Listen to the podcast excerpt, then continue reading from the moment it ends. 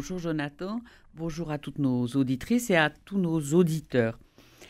Alors ce, matin, en fait, c'est pas un billet d'humeur ni un billet de satisfaction, c'est une sorte de, de, question.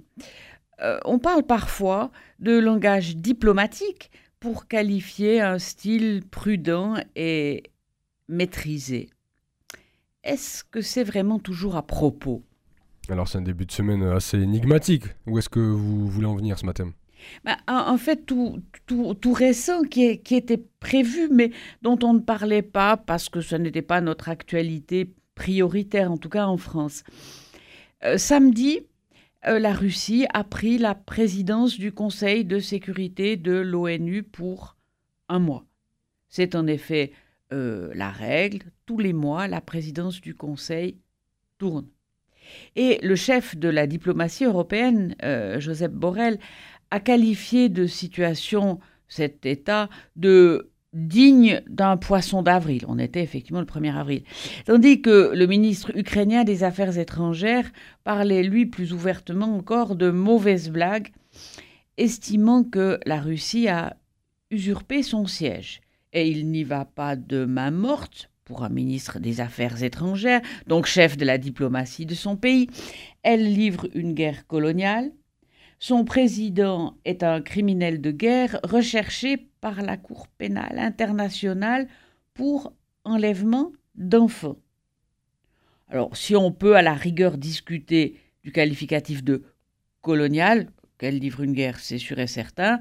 Euh, qu'il y ait des enlèvements d'enfants, ce n'est pas contesté, même par les intéressés. Mais malgré ces critiques, euh, la Russie succède au Mozambique ce mois-ci.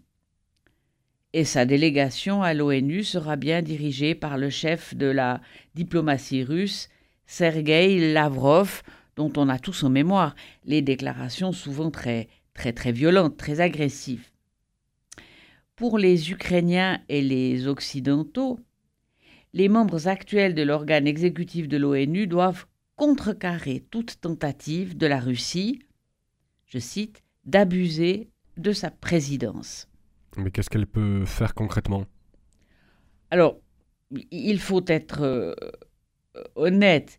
Les, marges de manœuvre, en réalité, sont restreintes dans la mesure où le président a pour vocation de convoquer le Conseil de sécurité, de se faire communiquer des documents et organiser des débats. On sait, par exemple, que pour cette période d'un mois de la présidence russe, trois réunions de routine étaient déjà programmées. Parmi elles, une réunion sur l'exportation des équipements militaires illégaux le 10 avril. Bien évidemment qui pourrait être instrumentalisé, parce que ce sera l'occasion de dire que l'OTAN et, les pays occidentaux en général euh, sont des gens qui livrent de manière illégale des armées, des armes pardon, à euh, l'Ukraine. Aussi programmé la session de débat sur le Moyen-Orient le 25 avril, et enfin un débat sur un multilatéralisme efficace à travers la défense des principes de la Charte des Nations Unies. Ça, c'est le plus beau, parce qu'à la limite, c'est du somptueux pipeau. Dès lors qu'il y a un désaccord, on peut dire tout ce qu'on veut, ça ne sert rigoureusement à rien. Alors, Moscou pourrait essayer de remettre en cause la bipolarité entre les US et la Russie le président du Conseil de sécurité est responsable du respect de l'ordre du jour. Mais si la Russie, en tant que président, peut mettre à l'ordre du jour un thème qui lui convient pour exercer une éventuelle influence, il lui faudrait l'accord des 14 autres membres qu'elle n'a aucune chance d'obtenir. Cette position est un symbole malheureux mais elle n'aura pas de conséquences euh, sur la, la guerre elle-même. C'est comme euh, l'a dit un professeur de Sciences Po Paris, le théâtre de l'absurde. Alors au final, il pourrait ne rien se passer. On ne peut pas en être sûr. Pour l'instant, aucune réunion sur l'Ukraine ne figure à l'agenda du mois d'avril. Et la présidence russe pourrait refuser de réunir le Conseil de sécurité à ce sujet si des membres le demandaient. Mais une disposition du règlement dit qu'on peut exiger une réunion à partir du moment où neuf membres l'exigent. Le Conseil de sécurité compte 15 membres, dont certains affichent une neutralité plus ou moins marquée vis-à-vis de la guerre en Ukraine. Le Gabon, la Chine, on ne le sait que trop, euh, le Mozambique. Donc ce n'est pas gagné. Il est certain que euh, Lavrov va se faire une publicité maximum. Ce sera l'occasion pour lui de prétendre qu'il n'est pas si isolé qu'on le dit.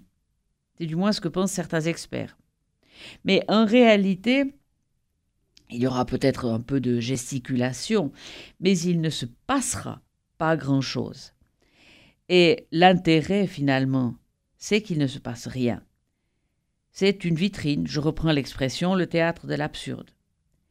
Il ne reste pas moins que l'Ukraine peut s'inquiéter à bon droit de ce que la Russie utilise et abuse de sa, position pour procéder à de la désinformation pour justifier ses actions en Ukraine et les crimes de guerre que ses forces y perpètrent. Cela dit, elle ne peut compter sur de nombreux auditeurs bienveillants. Et comme on ne prête qu'aux riches, cela pourrait en fin de compte être contre-productif.